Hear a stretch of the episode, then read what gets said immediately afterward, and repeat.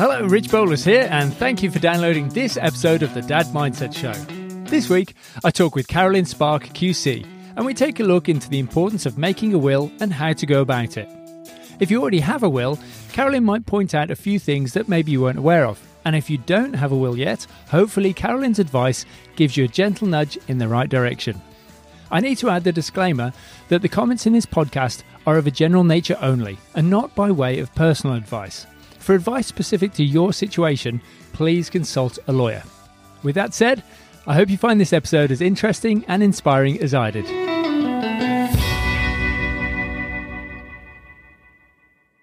Carolyn Sparke, welcome to the show. I've um, been wanting to record an episode on the importance and what exactly a will is for some time. And uh, everyone that I asked, all my friends that are lawyers, they all pointed in your direction as the person to go to. So I really appreciate you taking the time to talk with us today. No problem, Rich. And I suspect your friends are more kind than they need to be. no, no. no um, can you give us a bit of background on yourself, please, Carolyn? Sure. I'm a barrister. I'm in Victoria. For those who might be listening outside Victoria, uh, I'm a I'm a barrister. So for those who are not familiar with the legal system, you if you've got a problem, uh, in this case perhaps a will challenge or something like that, you tend to go to a solicitor first, and they'll deal with the will drafting. Uh, they'll deal with any transactional issues, buying and selling a house, and so on. Uh, if there's a problem, if there's some litigation or a more specialist opinion that might be needed or some more finely crafted wording, you come to a barrister, and so that's where I am. Um, I'm, as I say, in Victoria.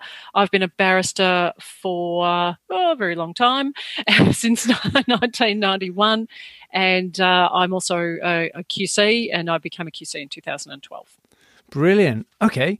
Well, so you're definitely the person to talk to, Carolyn. So, what exactly is a will, and what are some of the different types of will? Okay, so a will, in short, is a document that you make and you sign in a formal way that it directs how your estate is to be dealt with after you die. So it's not just a note. It's not just a set of wishes about how you'd like things to be done, but it's a formal document that directs your executor, the person that you name and choose to be the person who's going to manage your estate after you die, as to what they are to do and where your assets are to go. That's really it in terms of wills. Now, you ask about different types of wills um, in a sense, there are as many types of wills as there are human beings. Everybody has their own wishes, their own desires, their own intention. Essentially, though, what you need to do is to sign a document in a formal way in front of two witnesses. So, in Victoria and in all the other states around Australia, that's really the type of will that you're looking for. Uh, occasionally, people do get it wrong. Perhaps there's somebody who's ill or housebound and they they make a document for themselves. It's homemade and they just have one neighbour and they say, please, please, please, I'm in terrible trouble here. Can you come and witness this document for me? Sometimes in those circumstances, there'll be enough to persuade a court that that is good enough to stand as a will, but we don't recommend it. You should do it properly. Um, a will is not made orally. A will is not made really in any other way than by signing a document in front of two witnesses. Now, in terms of what's in the will, the really, as I say, there's as many things that can go in the will as you wish. People can have very straightforward wills where they simply say, I leave my piano to my grandson and my wedding ring to my niece and my house to my wife or my, um, my car to my children. That can be very straightforward. Or people can have more complex arrangements where it may be that they have corporate assets that they need to deal with in some way, or they've got difficulties within the family that might lead them to think, I don't want this person to get an outright gift. I think they need to be protected. I think they need to, um, I think they've got trouble with money or something of that type, and that they uh, really should have funds held upon a trust for them. So there are other structures that that can be built into uh, built into a will, uh, and that's really a matter of if you're getting to that point, you really do need some professional advice about what should go into the will. And that might be something, say, for, for minors, you know, having lots of money left to them, you wouldn't leave it to a 10 year old straight away. You'd have some structure set up to actually make sure that it was looked after and, and fed to them as and when they needed it. Yeah, that's quite right. And and that does lead me into one of the things I did want to mention today that for anybody who's got children, well for anybody who's making a will whether you've got children or not, one of the things you need to think about before you go and see a solicitor or to go and see a professional to make a will is who is going to be my executor. The executor is the person who manages the estate after you die. And they may well, if you have young children, they may well be charged with having to manage those funds and manage the demands of the children for many years to come. If you have a five year old and you die unexpectedly, that's 13 years that they'll be managing money. And that may be 13 years where they have to resist um, the, the child saying, please, please, please, can I have some money? Or perhaps the somebody that the child meets as they get older saying, come on, you know, dip into your trust fund, get that inheritance. But they have to be fair and they have to not necessarily lock up the money for that whole 18 years. They have to recognise that children do have needs and those funds can be used to meet their education expenses or you know, depending on how much there is, it may be they can be used to meet other expenses of, of the children, as well as having to make investment decisions. So it's a really important choice of person who's going to be your executor in those circumstances. Yeah, and it, it sounds like it could be a huge ask as well. Like not something to be taken flippantly, is it? Yeah, that's right. That's right. And ordinarily, I, I say to people when they're thinking about their choice of executor, you've got to take into account a number of things. Somebody who's going to outlive the beneficiaries, somebody who's going to be capable of doing the task. They're not going to shirk from it, they're not going to be frightened by it somebody who's capable of getting along with your children as they get older, or if you've got a separate person that you've appointed as the guardian for the children. So it may be that you've got someone making lifestyle decisions for the children who's separate from the financial decisions. It may be you think my spouse is the, the number one person who should be raising the children, but I don't trust him or her with the money. And that's a that may be unfair and it's a but it's a blunt way of saying that the skill sets are different and it may be you, that you need to entrust them to different people. And so they have to whoever's the money manager has to be able to work with the lifestyle manager. Um, and they've got to be somebody who is willing to do the job and then you have to think well should they be paid for that and that's a, that's a reality. It is a big ask. Now, no, normally a family member executor who's winding up the estate who's going to take you know six months and um, it may be an inconvenience for them, but generally they're not going to expect to be paid. But if it's complex or long standing or they've got to manage issues with children, then you really should think about whether they ought to be paid for that task. Yeah. And you bring up a really important point as well, Carolyn, about who looks after the children as well. Because if you're making a will and you've got children under a certain age, like it, it's a really important thing to, to to decide who you think would actually be best suited to to take the care take your place as a parent so to speak and you also have to think about what happens if we both go what if what if in the sort of terrible situation where there was an accident or something and both parents went yeah that's that's exactly you, sorry i didn't communicate that that's exactly what i was thinking like if we're in a car accident or something and then you know the children were essentially orphaned but that's a huge responsibility for someone to take on yes. isn't it yeah, it is. And and that's a role you definitely need to discuss with the person of your choice. Yeah, that would be quite a surprise otherwise. Yes, yeah. and you need to know you need to know they're willing to do the task and yeah. they're up to it. But I, I, mean, and this brings me back to the thought that you know this is such an in a massively important document to do, and yet it's not urgent, or at least it never feels urgent. And I, I did a straw poll with my friends over the past few weeks, and it really aligns with a, a news piece I read a while back about how there's just over half of Australians haven't got a will in place. And it and the numbers rang true when I was talking to friends and and um, you know acquaintances as well. It, it really seems like about you know fifty percent of people don't actually have a will in place. Why, why do you think that is? as you say, it always it is urgent, but it never feels urgent. There's a small minority of people who think if I make the will, it's a harbinger of my death, and so I'll forever not make a will. That's a pretty small proportion. I think most people just don't ever get around to it. It's like many big decisions. Oh, I really wish I could learn the piano. I'll get around to it one day. Oh, I really should make my will. I'll get around to it one day. and they, they sort of don't know where to start. Yeah. For those people who have just never quite gotten around to it, the first place to start is pick up the phone.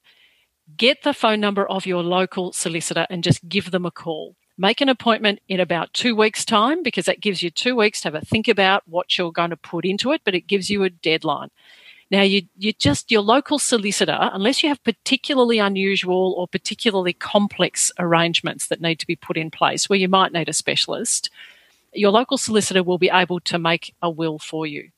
And if you meet with them and their arrangements are more complex, if they can't do it, they'll refer you to somebody who can. Or if you think already you've got some more complex arrangements, go to your local law institute in Victoria or the law societies in the other states. They will all have a list of specialist solicitors who've got a particular specialty in making a will.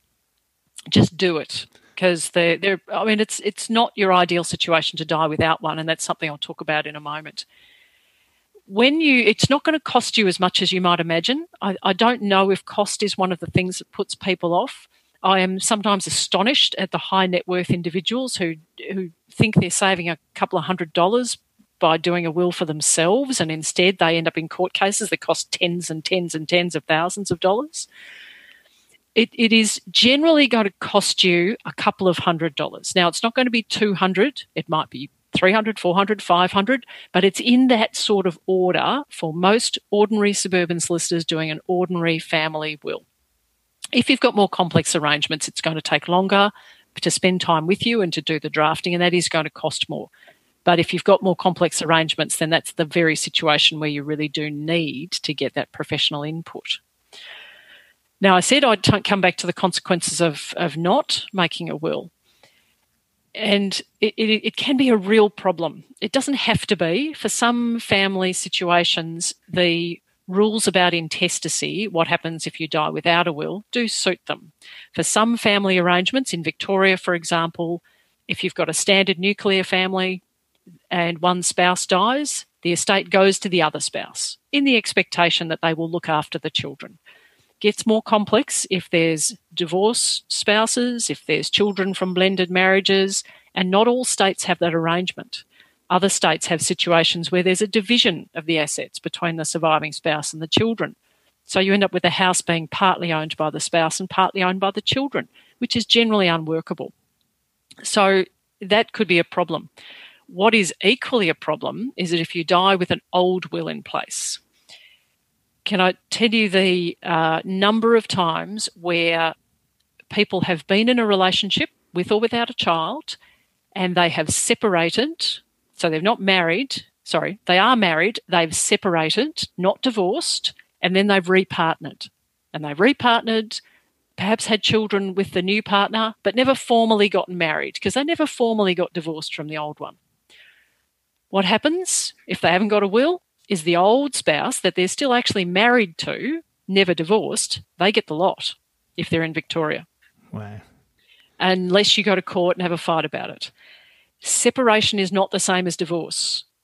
I want to say that again because yeah. it's really important and it trips people up. Separation is not the same as divorce please, if you have any major changes in life, whether you acquire a new asset, whether you have a child, whether you separate or create a relationship, whether it's a marriage relationship or a non marriage relationship, please make a will.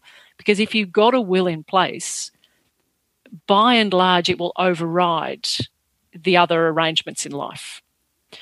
So, importantly, especially if you're separated into a new partnership, please make a will if you do then get divorced, update your will because the divorce is the one thing that changes everything. It revokes the old will or any gifts in the old will to the old spouse. Now, that might be what you want, but the mere fact I have to go through this explains that there are complexities that mean A, you have to think about it every time there's a major change in life, and B, you should get some advice.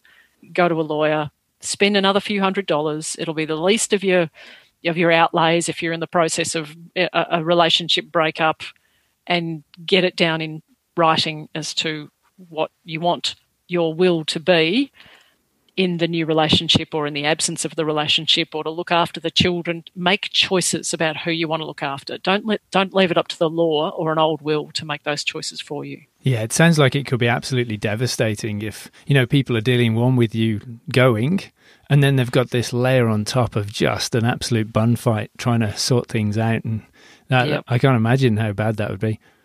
Yeah.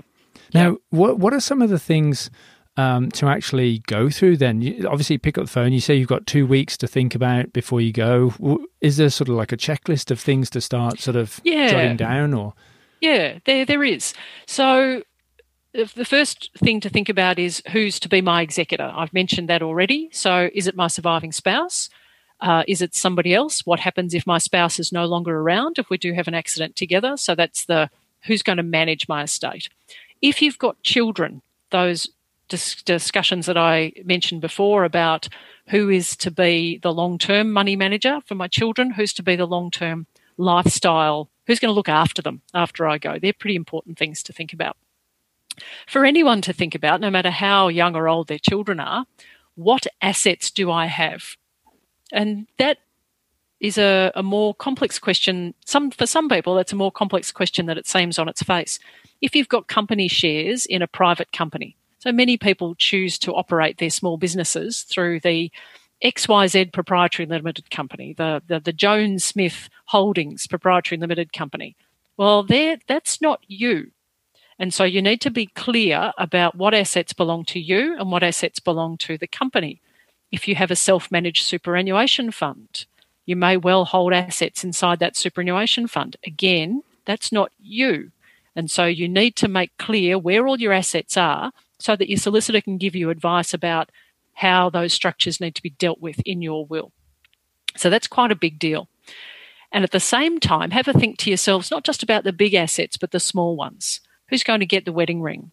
Who's going to get my grandfather's war medals? Who's going to get the family heirloom? And if you think there's going to be a number of people interested, oh, okay, how am I going to deal with the fight over the fact that all of my children are going to want grandpa's war medals? And again, if you know that that's a potential issue, it's something you can talk to your solicitor about. So identifying your assets is a, is a big ticket item. Ask your spouse if you're partnered, and especially if you've got children together, what do you want? Ideally, you don't have to want exactly the same thing, but ideally, what you want, what each of you want, will dovetail. And so that you'll have a common view about who's to be the money ma- manager, and in particular, a common view about who's to be the person who makes, who looks after the children. You may have different ideas about grandpa's war medals on the one side or Auntie Mabel's, you know, valuable jewelry on the other side, that's okay. But in terms of the core decisions about your children and their future and about your major assets, usually your home, it's ideal if you can have, if you've got young children, if you can have a common view. Now, of course, blended families will have an entirely different approach to this, and that's where you really do need to have a, a, a, discussion with a professional. But the thought process is the same. There will be some assets that you've acquired during the marriage together, for example, and you say, we want these assets to go to our shared children. But these assets that we each owned prior to the marriage or prior to the partnership, we want to deal with in a separate way to siblings, to children of an earlier marriage, and so on ideally have an open conversation about that. It won't be an easy conversation for some people, but ideally you'll be able to have a, a, a, an estate plan for both spouses that dovetails. So that's one important thing to deal with. And obviously, you need to decide for yourself what do I actually want? And for many people, that's very easy. I have a spouse, I have children, I've got very clear views about what I want in life. But for other people, it does make them sit back and say, look, I've had a sibling who's got real needs and I've always promised to look after. How am I going to manage that as well as looking after my partner and my children? So, again, identifying all of those competing um, desires is something you should do before you go and see the solicitor. So, it, it's, not a, it's not a difficult process, but it's just a process you need to sit down and have a think through about what do I want? What sort of future do I want? And where are the potential wrinkles so that they're the things I can talk to my solicitor about? Yeah. And it's interesting, Carolyn, because um, I wanted to ask you a question as well. What you think about the ones, the, the, sort of wills you can do as a kit or online or something as well, and how they compare. But when I went through, I did an example one online a few nights ago, and it became very clear very quickly that it's so, it becomes really nuanced And I think that's where a lawyer really helps, don't, don't they? Because all of a sudden, you're starting to make like split decisions. And, and the, the one that came up was the, that sort of um, pinged for me was okay, you define who you think should look after the children, but then do you leave some money to them as well? To help you know yes. fund looking after the children and and all of a sudden then it comes back to that that trust planning and and making sure money's kept in a place for the children to access and and who manages that and I didn't even know that you could separate out the person that actually looks after the children from the the the person that looks after the money because it was a, a very black and white just decide mm. where this goes where that goes who looks after this who has the dog and that was pretty much it. I mean what what are your feelings around these these sort of kits and online sort of tools? Have you come across many? Are there any pitfalls or benefits? Yeah look they they work they do work reasonably well for people with very simple arrangements. Or an individual and, say for for an individual uh, or somebody, or even a very standard nuclear family arrangement, they might work well if you've got adult children. But you're right, the moment you've got minor children and the need to manage money in the long term, they do start to require a different kind of decision making. But all the best thing I can say is it's better to use a will kit than to use nothing, by and large. So if for some reason you can't pick up the phone and get to a solicitor, then it is better to print out something off the internet, think about it, discuss it with your partner, fill it in as best you can, make sure you sign it in front of two people. Um, they don't have to be lawyers, the two people. That's better than nothing. But ideally, it, it, look, they do they do create problems, and people fill them in using words that that uh, lend, that am, become ambiguous or that their their legal meaning is unclear, and so that can of itself create problems, you know, by and large, please go to a solicitor to do it. Um, use a will kit if you have to. Use a will kit if your affairs are simple and if you're very confident about what assets you own. But better to go to a solicitor. Yeah. Do you, do you think it's something that you know you could do first round with a, a lawyer, solicitor, and get a really good structure set up for yourself? But then whenever you're updating, it becomes easier, and it's just something that you know you can go through the process, or is it again you have to go? I, I would yeah, I wouldn't recommend that again unless you've got very simple arrangements. If you've got very simple arrangements, you've been through it once with a solicitor, then okay, print out the will kit, see if you can replicate what has been done with the solicitor, just with the update. Um, generally, I wouldn't recommend that for a couple of reasons. One is that if it's complex enough that you've been to a solicitor the first time round, then updating it is also going to have complexities. But the second thing is that just doing an update thinking I'm just changing these words in paragraph three can have a ripple effect across the rest of the document if you don't, and often you don't realize it. Um, so generally we recommend you don't just update a document you actually do a whole fresh will even if you're just changing paragraph 3 because then you've got an opportunity to read it through and make sure it's all consistent and cohesive so again better than nothing but generally even with a, an update you should go back to the solicitor. It's it's interesting, Carolyn, because as you're saying that, I'm just thinking to myself, the effort that someone is going to pour over a, a will that has problems, or if a beneficiary feels badly done to or something, the effort they will pour in at the end is going to be way, way in, in, excess of the effort that we're obviously thinking about putting in up front as well. So I suppose, Absolutely. I suppose you've got to have that sort of lens you know, of like, okay, we've got to make this brutally clear so that there's no, yep. uh, you know, sort of ambigu- ambiguity that, that can cause problems because that's just yep. going to ho- cause all sorts of issues. Yep, I make my living out of people who get it wrong. Much as I enjoy what I do, I don't need more clients. I don't need more of your listeners to, yeah. to get it wrong and have to come to somebody like me. And literally, you are, it's false economy. Yeah. You know, the, the cost of getting paying a solicitor to get it right the first time compared to the cost of a court case, it, it's just not worth it. Uh, and and all sorts of things as well. Like um, friend of mine went through a very sticky situation where they'd essentially been cut out of a will um, because the intent of the person leaving them the the the or not leaving them the assets was to achieve keeping everything in the bloodline of the family, but they hadn't actually realised that they could set up something. I think it was called a bloodline trust you know, to stop things leaching out of the original family heirs. and and and that's caused huge amounts of problems as well. And and it sounds like a lawyer would be able to answer those questions to get the intent of what you want the outcome to be.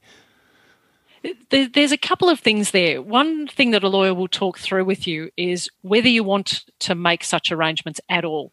So, lawyers are very familiar with dealing with people who say, I want to leave out this child because because they've been bad to me, because I think they're going to be a bankrupt, because I don't like the woman he's married, because I want to leave the family farm only to my own kin and I don't ever want it to leave the family.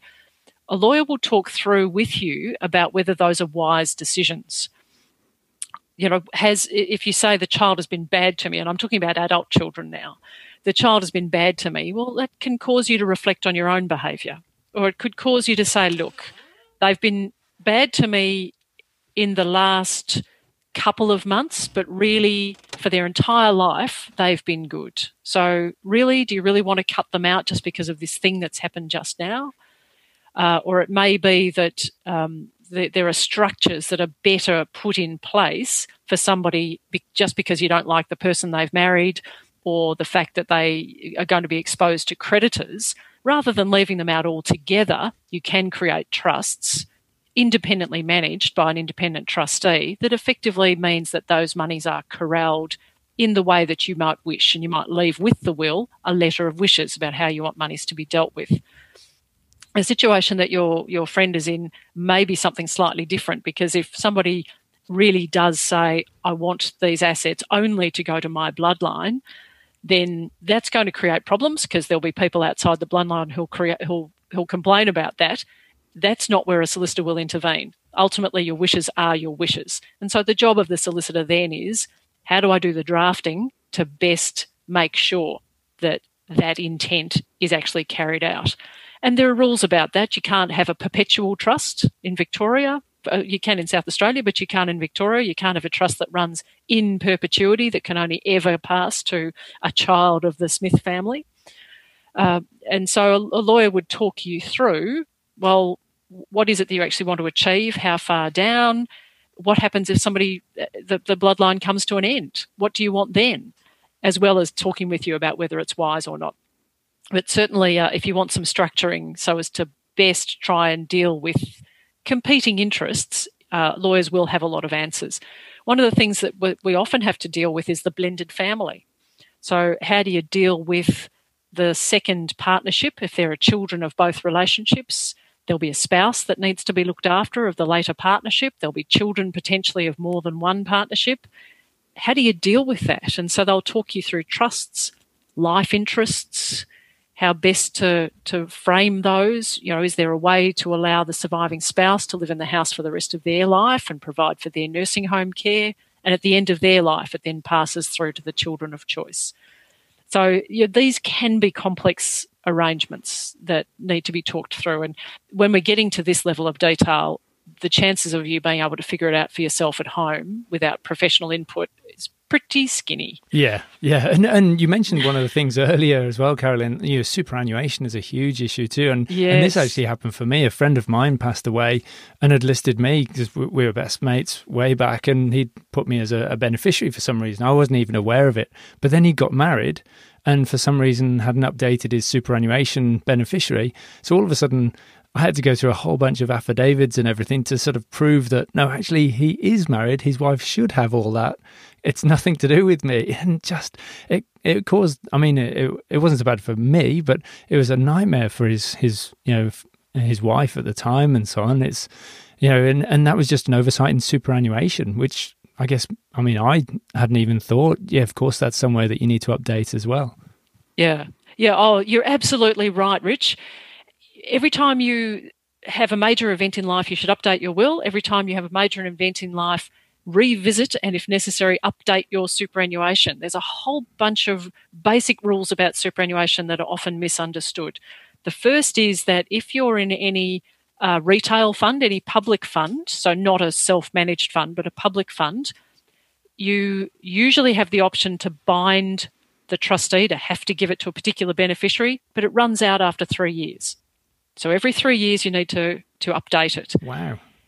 Similarly, oh, the flip side of that is that if you get divorced, that will revoke the will, like I said before, but it doesn't revoke your superannuation.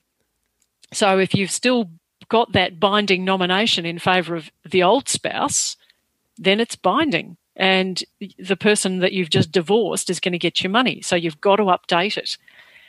You've got to have a think about who's to get it because other than spouses, children, and people who are dependent, you're actually not allowed to give your superannuation to other people.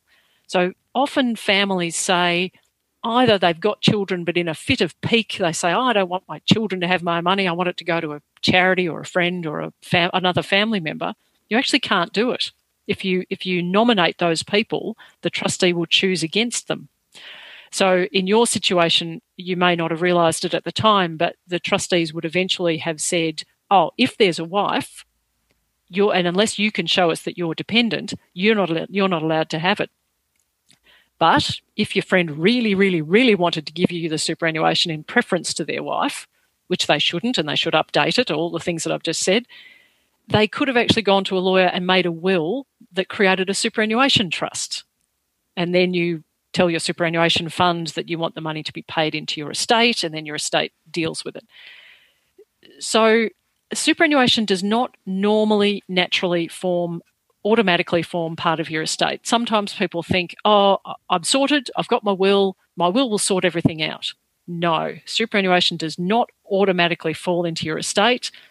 It needs to be dealt with separately. It needs to be updated every three years. It needs to be updated every time there's a major change. And you need to either see a lawyer or an accountant, or at least ask the fund for their list of people that you're allowed to leave it to and make your choices accordingly. And then fill in the form correctly. Whatever the instructions are about filling in the form, please follow them to the letter. Yeah. Because there are no uh, discretions when it comes to the filling in of superannuation forms. Yeah, so so really, you reach out to them and they will give you a list. Um, your super fund will give you a list of the the beneficiaries you can list, and then yes. there'll be a form to fill in, and you need to do that every three years. Is that correct? Yes, that's right. Yep. Okay. And it's uh, if you've got self-managed superannuation, it is different. Uh, but if you've got self-managed superannuation, you've probably got an accountant who assisted you to set it up. You really need to talk to them and potentially a lawyer as well about how you pass control of the superannuation fund after you die and what nominations can be made. So that's probably a bit more specialist than this podcast is really aimed at. Yeah. That you really should be talking to your accountant who assisted you to set up the fund to get that sort of information. Gotcha. So there's a lot here, Carolyn. There's, there's way more than I thought. So, and I don't want to frighten people. Oh, it, it, it's, oh, yeah, I was sort of talking about a hundred things that you need to think about, yeah. but really, it starts with pick up the phone, make an appointment, and have a think about how simple or complex your arrangements are and what questions you might need to have answered. That yeah. really is where it starts. It doesn't have to be complex. Well, I suppose in that sense, then, Carolyn, how, how do you actually find a, a good lawyer, or, or should I say, a lawyer that's going to be a good fit for you? Look, that's always a hard question to answer if you don't already have a lawyer. Uh, and hopefully, you don't already have a lawyer because you haven't had to deal with the legal system in any way. But really ask your friends. It may well be that one of your friends has, for example, sold a house and they found that the lawyer they dealt with was very easy to deal with and seemed very competent and very personable and they are they feel like a good fit. That's that's a good place to start. It, it can be as simple as walk down to your local shopping centre where there's probably going to be a lawyer's office and ask to have a chat to the lawyer there and say, look, I'm, I'm here because I'm thinking of making a will. I just wanted to meet you first, find out what your skill set is, whether you whether will making is part of what you can do. Great. After having had a five minute chat, I'll make an appointment to come back in a week's time. It doesn't have to be complex. Now, if you really, really, really don't know where to start, then phone your local law society or law institute in Victoria and say, I'm living in such and such a suburb, or I'm working in such and such a suburb can you tell me who the lawyers are in that suburb who'd be capable of making a will? And they'll give you a list. Now that it might be a list of 10 solicitors and you think, I don't know where to start. Uh, you can phone them and ask what they charge. If, if you want to filter by price, phone up and find out what they charge for a standard will or what they charge for a one hour consultation. And that might give you a feel. It may take more than one hour, but that'll give you a feel for whether it's a more expensive or less expensive firm. Depends really what your priorities are as to whether you want to work with somebody who's a specialist or cheap or personable so as to make those decisions. Well, it sounds like the main thing to do is just pick up the phone and start asking questions. Yep, that's exactly right. well, this this has been amazing, Carolyn. I think that's a, a, a great place to stop, though, uh, so we don't overwhelm people. but um, I definitely, yeah, really appreciate the time you've taken to to sort of share your insights with us. I mean, do do you have any? Is there a way that people can contact you, or things that you're working on that you want to share with people, or anything like that? Uh, they can contact me if they like, although hopefully I'm not the person they're looking for because I, you won't be needing to talk to me until there's some problem, which hopefully they'll never have. I'm, I'm at the Victorian Bar. My email address is the easiest Sparkie, S P A R K I E, at vicbar, V I C B A R dot com dot au. As I say, I may well refer you to somewhere else because you don't need to talk to me unless there's a problem that's the first aspect. The second is that uh, I'll be talking to you again in perhaps a year's time, Rich, when I, am writing a book on uh, people getting along with each other, siblings getting along with each other in the context of fights about wills. And so we'll see how that goes, and I may well be back in touch to have a chat about that somewhere down the track. That sounds brilliant, Carolyn. I look forward to it. And thank you for your time today. It's been a real pleasure. Thanks, Rich. Thanks ever so much for listening. I hope you enjoyed that conversation with Carolyn as much as I did. I'll leave a link to Carolyn's details on the website in case you'd like to get in touch with her. If you are enjoying these conversations, please give the show a rating, and even more so, please review it. I love reading the reviews, and it helps others to discover the podcast. Well, that's all from me. I hope you stay safe and sane, and until next time, enjoy your caffeinated beverage.